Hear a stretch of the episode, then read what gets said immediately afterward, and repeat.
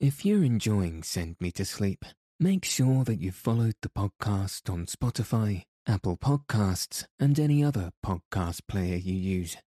Also, if you have a moment, please rate and review the show on Apple Podcasts and Spotify. All of this really helps the show reach new listeners, and you never know, your review may convince someone to listen and lead them to a good night's rest, which I hope you all agree is worth sharing.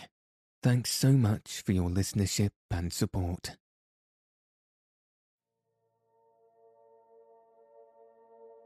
Good evening. In this episode, I'll be reading chapters 18 to 20 of Around the World in 80 Days by Jules Verne. So let your eyes fall heavy and your breath soften as we settle in for a peaceful night's sleep.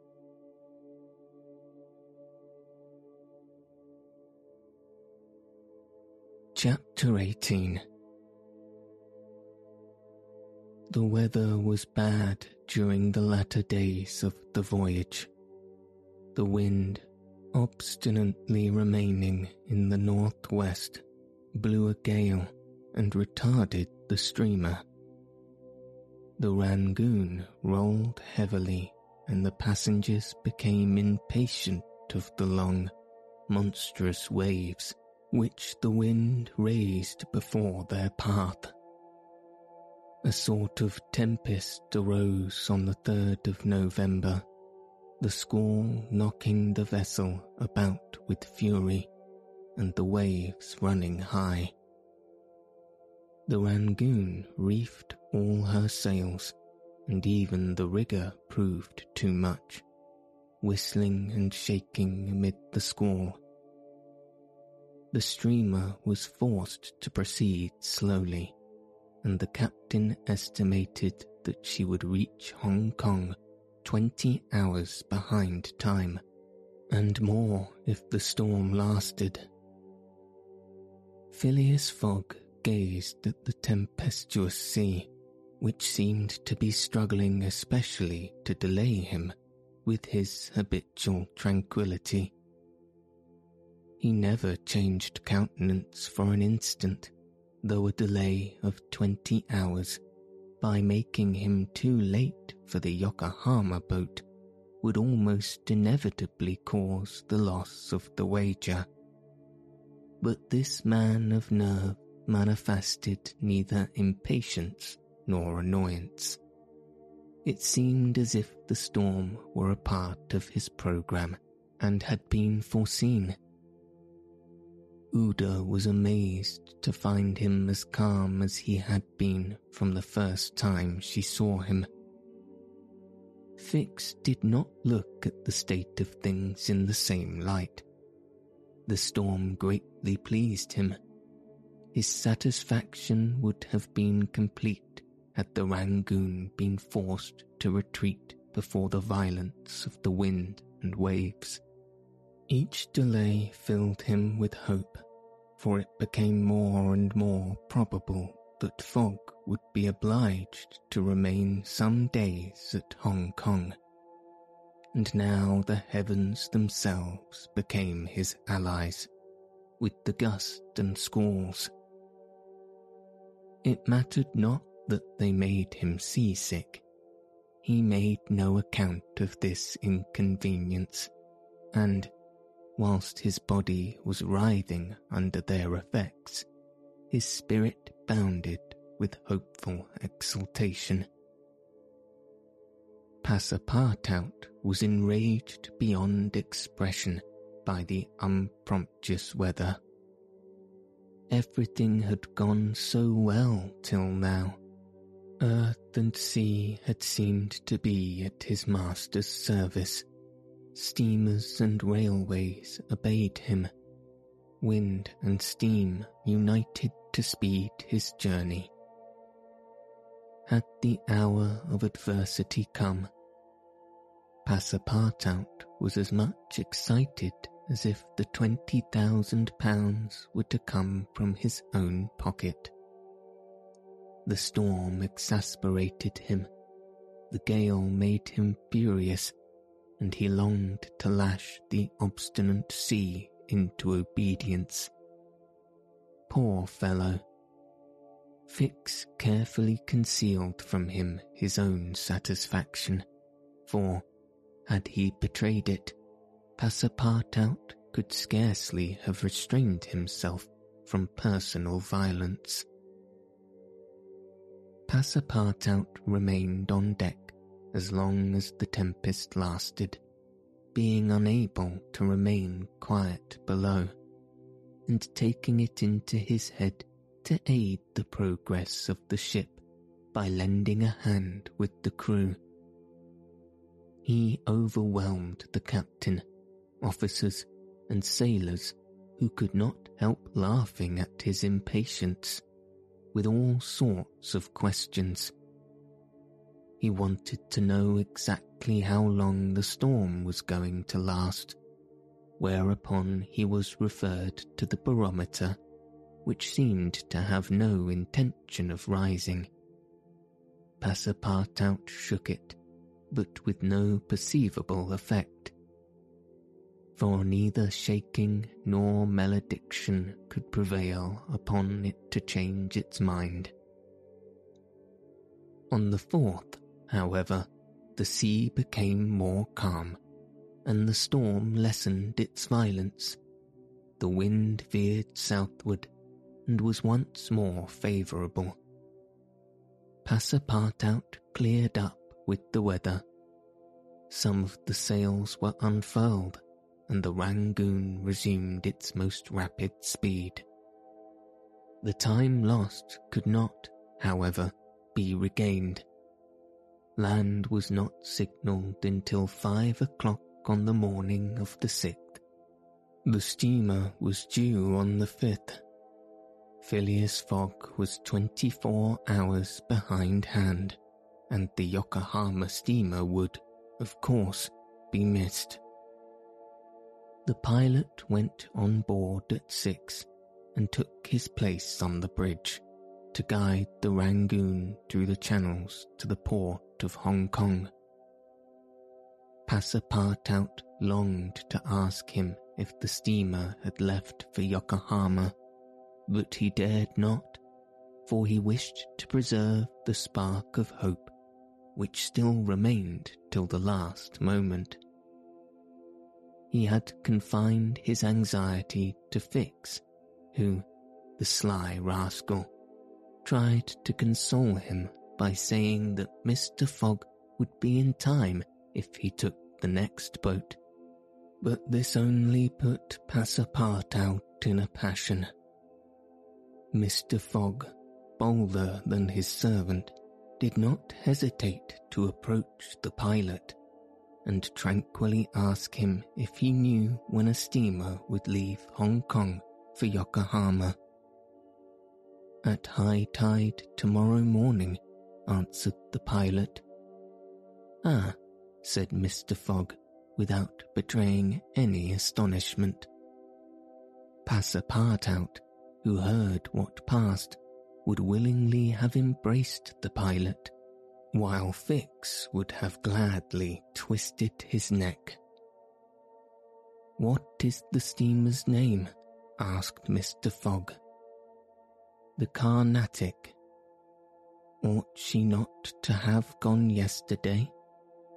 Yes, sir, but they had to repair one of her boilers, and so her departure was postponed till tomorrow. Thank you, returned Mr. Fogg, descending mathematically to the saloon. Passepartout grasped the pilot's hand and shook it heartily in his delight, exclaiming, Pilot, you are the best of good fellows. The pilot probably does not know to this day why his responses won him this enthusiastic greeting. He remounted the bridge and guided the steamer through the flotilla of junks, tankers, and fishing boats which crowd the harbour of Hong Kong. At one o'clock, the Rangoon was at the quay, and the passengers were going ashore. Chance had strangely favoured Phileas Fogg, for had not the Carnatic been forced to lie over for repairing her boiler, she would have left on the 6th of November, and the passengers for Japan would have been obliged to wait for a week the sailing of the next steamer. Mr. Fogg was, it is true, 24 hours behind his time but this could not seriously imperil the remainder of his tour. The steamer which crossed the Pacific from Yokohama to San Francisco made a direct connection with that from Hong Kong, and it could not sail until the latter reached Yokohama. And if Mr. Fogg was 24 hours late on reaching Yokohama, this time would no doubt be easily regained in the voyage of 22 days across the Pacific. He found himself, then, about 24 hours behind hand, 35 days after leaving London. The Carnatic was announced to leave Hong Kong at 5 the next morning. Mr. Fogg had 16 hours in which to attend to his business there, which was to deposit Aouda safely with her wealthy relative. On landing, he conducted her to a palanquin in which they repaired to the club hotel. A room was engaged for the young woman, and Mr. Fogg, after seeing that she wanted for nothing, set out in search of her cousin, Jeejeeh. He instructed Passepartout to remain at the hotel until his return, that Aouda might not be left entirely alone. Mr. Fogg repaired to the exchange, where, he did no doubt, everyone would know so wealthy and considerable a person as the Parsi merchant.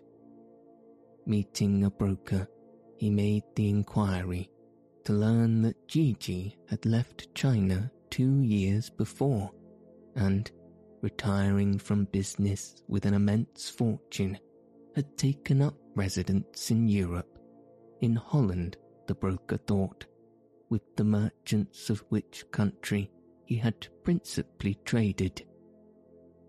Phileas Fogg returned to the hotel begged a moment's conversation with Aouda, and without more ado, appraised her that Jeejeeh was no longer at Hong Kong, but probably in Holland.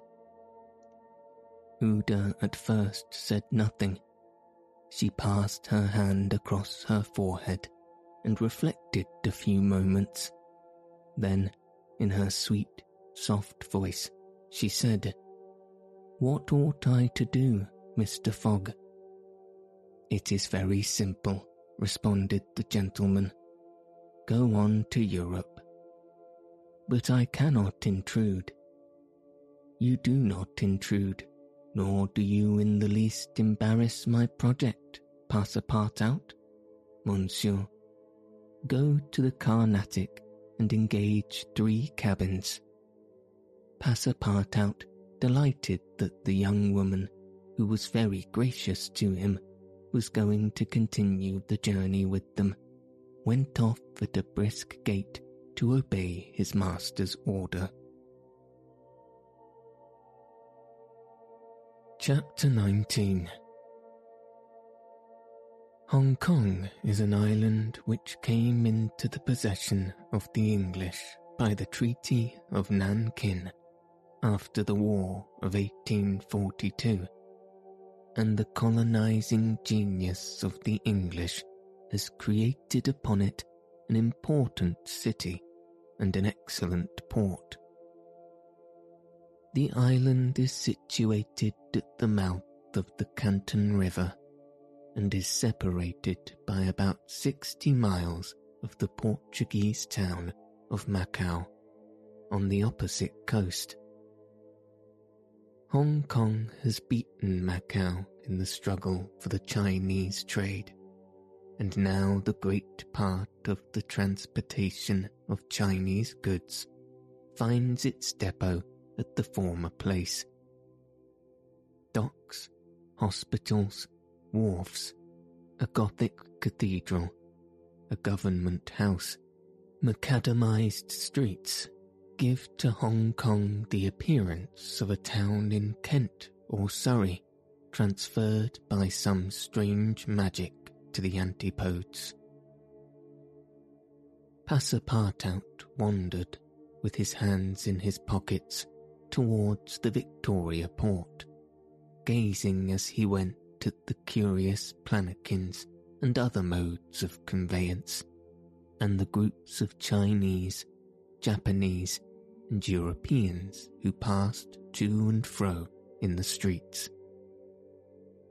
Hong Kong seemed to him not unlike Bombay, Calcutta, and Singapore, since, like them, it betrayed everywhere the evidence of English supremacy. At the Victoria port, he found a confused mass of ships of all nations. English, French, American, and Dutch, men of war and trading vessels, Japanese and Chinese junks, sempers, tankers, and flower boats, which formed so many floating parterres. Passepartout noticed in the crowd a number of natives who seemed very old and were dressed in yellow. On going into a barber's to get shaved, he learned that these ancient men were all at least eighty years old, at which age they are permitted to wear yellow, which is the imperial colour. Passepartout, without exactly knowing why, thought this very funny on reaching the quay where they were to embark on the Carnatic, he was not astonished to find Fix walking up and down. The detective seemed very much disturbed and disappointed. This is bad, muttered Passepartout, for the gentleman of the Reform Club. He accosted Fix with a merry smile as if he had not perceived that gentleman's jargon. The detective had, indeed, good reason to inveigh against the bad luck which pursued him. The warrant had not come. It was certainly on the way, but as certainly as it could now not reach Hong Kong for several days. And, this being the last English territory on Mr. Fogg's route, the robber would escape, unless he could manage to detain him. Well, Monsieur Fix, said Passepartout, have you decided to go with us so far as America? Yes, returned Fix through his set teeth. Good, exclaimed Passepartout, laughing heartily. I knew you could not persuade yourself to separate from us. Come and engage your berth. They entered the steamer office and secured cabins for four persons. The clerk, as he gave them the tickets, informed them that the repairs on the Carnatic have been completed. The steamer would leave that very evening and not next morning as had been announced. That will suit my master all the better, said Passepartout. I will go and let him know. Fix now decided to make a bold move. He resolved to tell Passepartout all. It seemed to be the only possible means of keeping Phileas Fogg several days longer at Hong Kong. He accordingly invited his companion into a tavern which caught his eye on the quay. On entering, they found themselves in a large room, handsomely decorated, at the end of which was a large camp bed furnished with cushions. Several persons lay upon this bed in a deep sleep. At the small tables which were arranged about the room, some thirty customers were drinking English beer, porter, gin, and brandy, smoking, the while, long red clay pipes stuffed with little balls of opium mingled with essence of rose. From time to time, one of the smokers, overcome with narcotic, would slip up under the table, whereupon the waiter, taking him by the head and feet, carried and laid him upon the bed. The bed already supported twenty of these stupefied sots. Fix and Passepartout saw that they were in a smoking house haunted by those wretched, cadaverous, idiotic creatures to whom the English merchants sell every year the miserable drug called opium to the amount of one million four hundred thousand pounds. Thousands devoted to one of the most despicable vices which afflict humanity the Chinese government has in vain attempted to deal with the evil by stringent laws. It passes gradually from the rich, to whom it was at first exclusively reserved, to the lower classes, and then it ravages could not be arrested. Opium is smoked everywhere, at all times, by men and women in the celestial empire, and, once accustomed to it, the victims cannot dispense with it, except by suffering horrible bodily contortions and agonies. A great smoker can smoke as many as eight pipes a day, but he dies in five years. It was in one of these dens that Fix and Passepartout in search of a friendly glass, found themselves. Passepartout had no money, but willingly accepted Fix's invitation in the hope of returning the obligation at some future time. They ordered two bottles of port, to which the Frenchman did ample justice, whilst Fix observed him with close attention. They chatted about the journey, and Passepartout was especially merry at the idea that Fix was going to continue with them. When the bottles were empty, however, he rose to go and tell his master of the change in the time of the sailing of the Carnatic. Fix caught him by the arm and said, Wait a moment. What for? Mr. Fix. I want to have a serious talk with you. A serious talk? cried Passepartout, drinking up the little wine that was left in the bottom of the glass. Well, we'll talk about it tomorrow. I haven't time now. Stay. What I have to say concerns your master. Passepartout at this, looked attentively at his companion. Fix's face seemed to have a singular expression.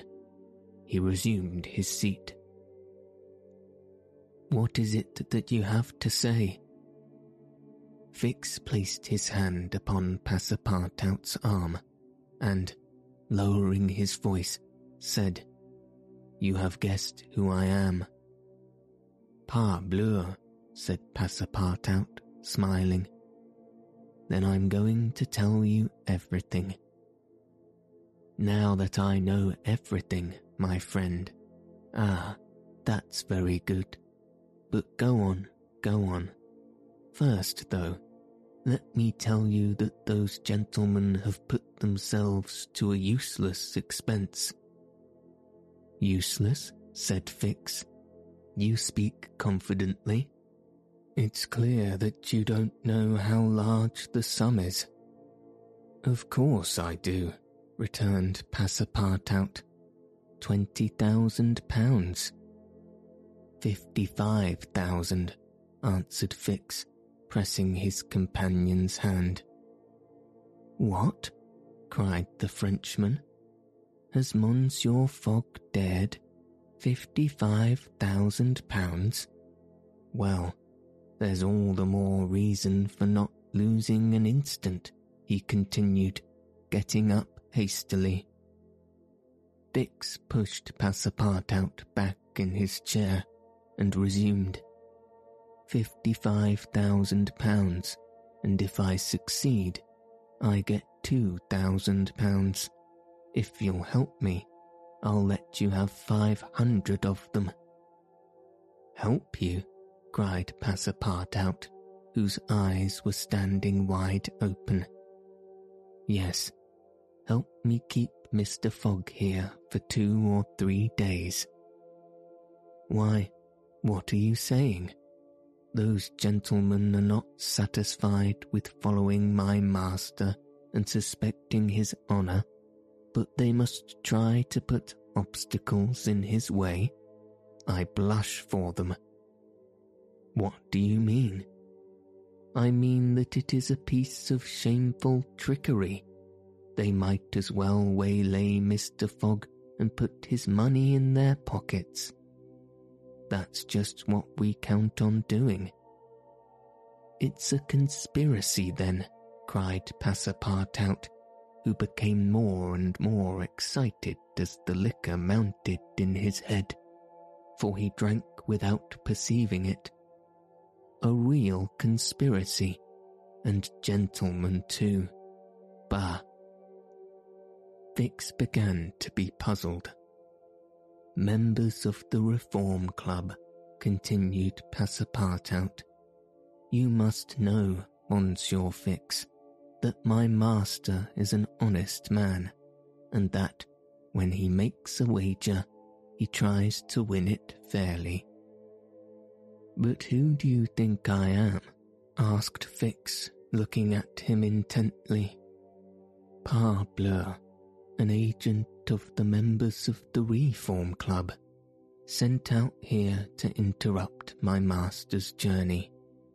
But, though I found you out some time ago, I've taken good care to say nothing about it to Mr. Fogg. He knows nothing then? Nothing, replied Passepartout, again emptying his glass. The detective passed his hand across his forehead, hesitating before he spoke again. What should he do? Passepartout's mistake seemed sincere, but it made his design more difficult. It was evident that the servant was not the master's accomplice, as Fix had been inclined to suspect. Well, said the detective to himself, as he is not an accomplice, he will help me. He had no time to lose. Fogg must be detained at Hong Kong, so he resolved to make a clean breast of it. Listen to me, said Fix abruptly. I am not, as you think, an agent of the members of the Reform Club. Bah, retorted Passepartout with an air of raillery. I am a police detective sent out here by London office. You, a detective? I will prove it. Here is my commission. Passepartout was speechless with astonishment when Fix displayed this document, the genuineness of which could not be doubted. Mr. Fogg's wager, resumed Fix, is only a pretext of which you and the gentlemen of the reform are dupes. He had a motive for securing your innocent complicity. But why?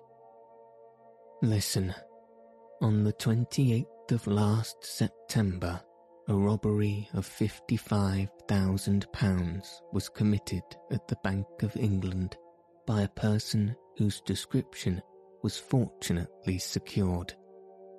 Here is his description. It answers exactly to that of Mr. Phileas Fogg. What nonsense, cried Passepartout, striking the table with his fist. My master is the most honourable of men. How can you tell? You know scarcely anything about him. You went into his service the day he came away, and he came away on a foolish pretext, without trunks, and carrying a large amount of banknotes. And yet you are bold enough to assert that he is an honest man. Yes, Yes, repeated the poor fellow mechanically. Would you like to be arrested as his accomplice? Passepartout, overcome by what he had heard, held his head between his hands and did not dare to look at the detective. Phileas Fogg, the saviour of Aouda, that brave and generous man, a robber, and yet how many presumptions there were against him. Passepartout essayed to reject the suspicions which forced themselves upon his mind. He did not wish to believe that his master was guilty. Well, what do you want of me? said he at last with an effort. See here, replied Fix. I have tracked Mr. Fogg to this place, but as yet I have failed to receive the warrant of arrest for which I sent to London. You must help me to keep him here in Hong Kong. I, but I, I will share with you the two thousand pound reward offered by the Bank of England. Never, replied Passepartout who tried to rise but fell back, exhausted in mind and body. Mr. Fix, he stammered, even should what you say be true, if my master is really the robber you are seeking for, which I deny, I have been, am, in his service. I have seen his generosity and goodness and I will never betray him, not for all the gold in the world. I come from a village where they don't eat that kind of bread.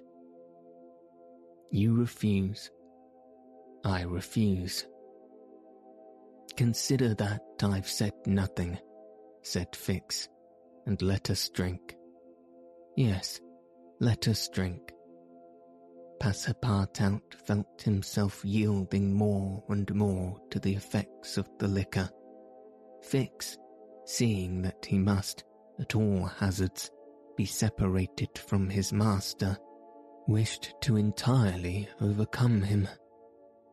Some pipes full of opium lay upon the table. Fix slipped one into Passepartout's hand. He took it, put it between his lips, lit it, drew several puffs, and his head, becoming heavy under the influence of the narcotic, fell upon the table. At last, said Fix, seeing Passepartout unconscious, Mr. Fogg will not be informed of the Carnatic's departure, and, if he is, he will have to go without this cursed Frenchman and, after paying his bill, Fix left the tavern.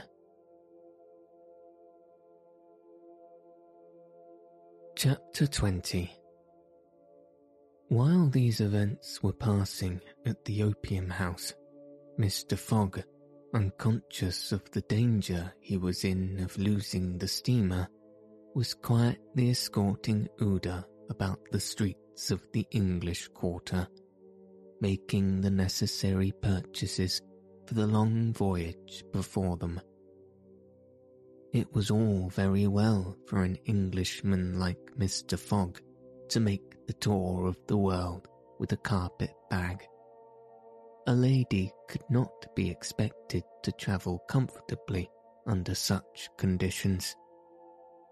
He acquitted his task with characteristic serenity and invariably replied to the remonstrances of his fair companion, who was confused by his patience and generosity. It is in the interest of my journey, a part of my programme. The purchases made, they returned to the hotel, where they dined at a sumptuously served table d'hote, after which Aouda, shaking hands with her protector after the English fashion, retired to her room to rest. Mr. Fogg absorbed himself throughout the evening in the perusal of the Times and Illustrated London News. Had he been capable of being astonished at anything, it would have been not to see his servant return at bedtime, but knowing that the steamer was not to leave for Yokohama until the next morning, he did not disturb himself about the matter. When Passepartout did not appear the next morning to answer his master's bell, Mr. Fogg, not betraying the least vexation, contented himself with taking his carpet bag, calling Aouda, and sending for a palanquin. It was then eight o'clock.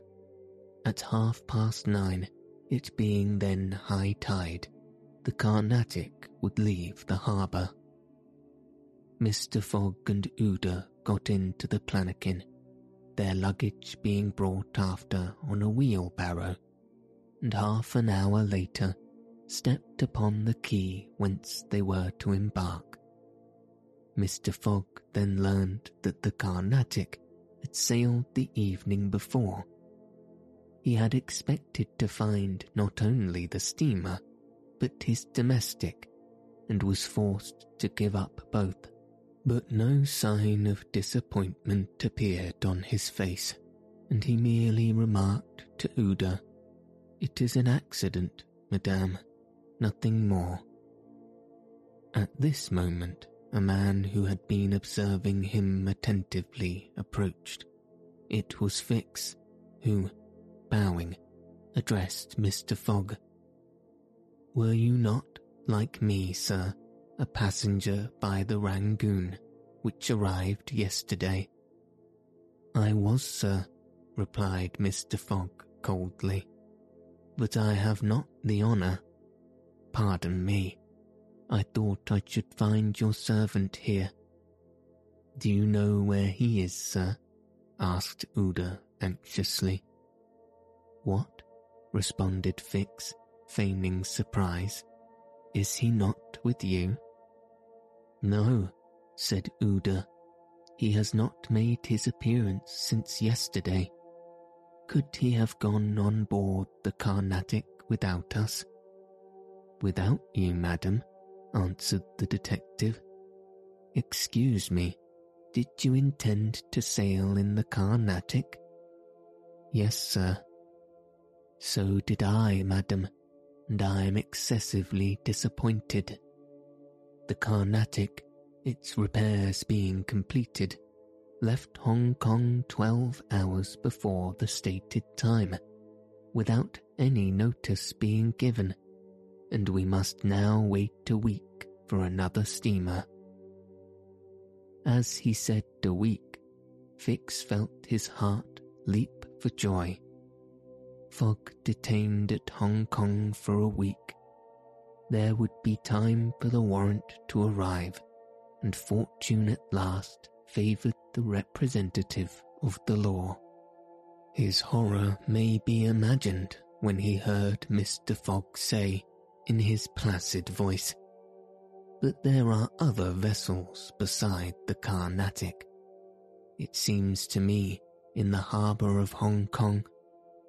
And, offering his arm to Aouda, he directed his steps towards the docks in search of some craft about to start. Fix, stupefied, followed. It seemed as if he were attached to Mr. Fogg by the invisible thread. Chance, however, appeared really to have abandoned the man it had hitherto served so well. For three hours Phileas Fogg wandered about the docks with the determination, if necessary, to charter a vessel to carry him to Yokohama. But he could only find vessels which were loading or unloading, and which could not therefore set sail. Fix began to hope again. But Mr. Fogg, far from being discouraged, was continuing his search, resolved not to sleep if he had to resort to Macao, when he was accosted by a sailor on one of the wharves. Is your honour looking for a boat? Have you a boat to sail? Yes, your honour, a pilot boat, number 43, the best in the harbour. Does she go fast?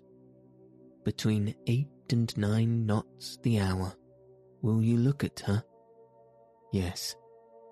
Your honour will be satisfied with her. Is it for a sea excursion? No, for a voyage. A voyage? Yes, Will you agree to take me to Yokohama? The sailor leaned on the railing, opened his eyes wide, and said, Is your honour joking? No, I have missed the Carnatic, and I must get to Yokohama by the 14th at the latest to take the boat for San Francisco.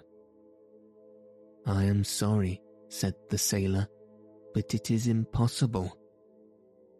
I offer you a hundred pounds per day and an additional reward of two hundred pounds if I reach Yokohama in time. Are you in earnest? Very much so. The pilot walked away a little distance and gazed out to sea evidently struggling between the anxiety to gain a large sum and the fear of venturing so far. Fix was in mortal suspense. Mr. Fogg turned to Aouda and asked her, You would not be afraid, would you, madam? Not with you, Mr. Fogg, was her answer. The pilot now returned shuffling his hat in his hands. Well, pilot, said Mr. Fogg. Well, your honour, replied he, I could not risk myself, my men, or my little boat of scarcely twenty ton on so long a voyage at this time of year. Besides, we could not reach Yokohama in time for it is 1660 miles from Hong Kong. Only 1600, said Mr. Fogg. It's the same. Fix breathed more freely. But, added the pilot, it might be arranged another way. Fix ceased to breathe at all. How? asked Mr. Fogg by going to Nagasaki at the extreme south of Japan, or even to Shanghai, which is only 800 miles from here. In going to Shanghai, we should not be forced to sail wide of the Chinese coast, which would be a great advantage as the currents run northward and would aid us. Pilot, said Mr. Fogg, I must take the American steamer at Yokohama and not at Shanghai or Nagasaki. Why not? returned the pilot. The San Francisco steamer does not start from Yokohama. It puts it at Yokohama and Nagasaki, but it starts from Shanghai. You are sure of that? Perfectly. And when does the boat leave Shanghai? On the 11th, at seven in the evening. We have, therefore, four days before us. That is 96 hours, and in that time, if we had good luck and a southwest wind, and the sea was calm, we could make those 800 miles to Shanghai. And you could go in an hour as soon as provisions could be got aboard and the sails put up. It's a bargain. You are the master of the boat? Yes, John Bunsby, master of the Tankadere. Would you like some earnest money? If it would not put your honour out. Here are two hundred pounds on account, sir, added Phileas Fogg, turning to Fix. If you would like to take advantage. Thanks, sir. I was about to ask the favour. Very well. In half an hour we shall go on board. But poor Passepartout, urged Aouda, who was much disturbed by the servant's disappearance. I shall do all I can to find him, replied Phileas Fogg.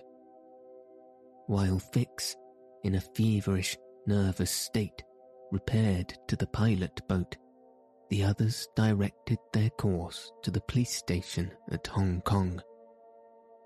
Phileas Fogg there gave Passepartout's description and left a sum of money to be spent in the search for him. The same formalities having been gone through at the French consulate, and the palanquin having stopped at the hotel for the luggage, which had been sent back there, they returned to the wharf. It was now three o'clock, and pilot boat number 43, with its crew on board and its provisions stored away, was ready for departure. The Tankadere was a neat little craft of 20 tons, as gracefully built as if she were a racing yacht. Her shining copper sheathing, her galvanized ironwork, her deck white as ivory, betraying the pride taken by John Bunsby in making her presentable. Her two masts leaned a trifle backwards. She carried brigantine, foresail, storm jib, and standing jib, and was well rigged for running before the wind, and she seemed capable of brisk speed, which, indeed, she had already proved by gaining several prizes in pilot boat racing. The crew of the Tankadere was composed of John Bunsby, the master, and four hardy mariners who were familiar with the Chinese seas. John Bunsby himself, a man of forty-five or thereabouts, vigorous, sunburnt, with a sprightly expression of the eye and energetic and self-reliant countenance would have inspired confidence in the most timid. Phileas Fogg and Aouda went on board, where they found Fix already installed. Below deck was a square cabin, of which the walls bulged out in the form of cots above a circular divan in the centre was a table provided with a swinging lamp. The accommodation was confined but neat. I am sorry to have nothing better to offer you, said Mr. Fogg to Fix, who bowed without responding. the detective had a feeling akin to humiliation in profiting by the kindness of Mr. Fogg. It's certain, though he thought, though rascal as he is, he is a polite one. The sails and the English flag were hoisted at ten past three. Mr. Fogg and Aouda, who were seated on deck, cast a last glance at the quay in the hope of espying Passepartout. Fix was not without his fears lest chance should direct the steps of the unfortunate servant whom he had so badly treated in this direction, in which case an explanation the reverse of satisfactory to the detective must have ensued. But the Frenchman did not appear, and, without doubt, was still lying under the stupefying influence of the opium. John Bunsby, master, at length gave the order to start, and the Tankadere, taking the wind under her brigantine, foresail, and standing jib, bounded briskly forward over the waves.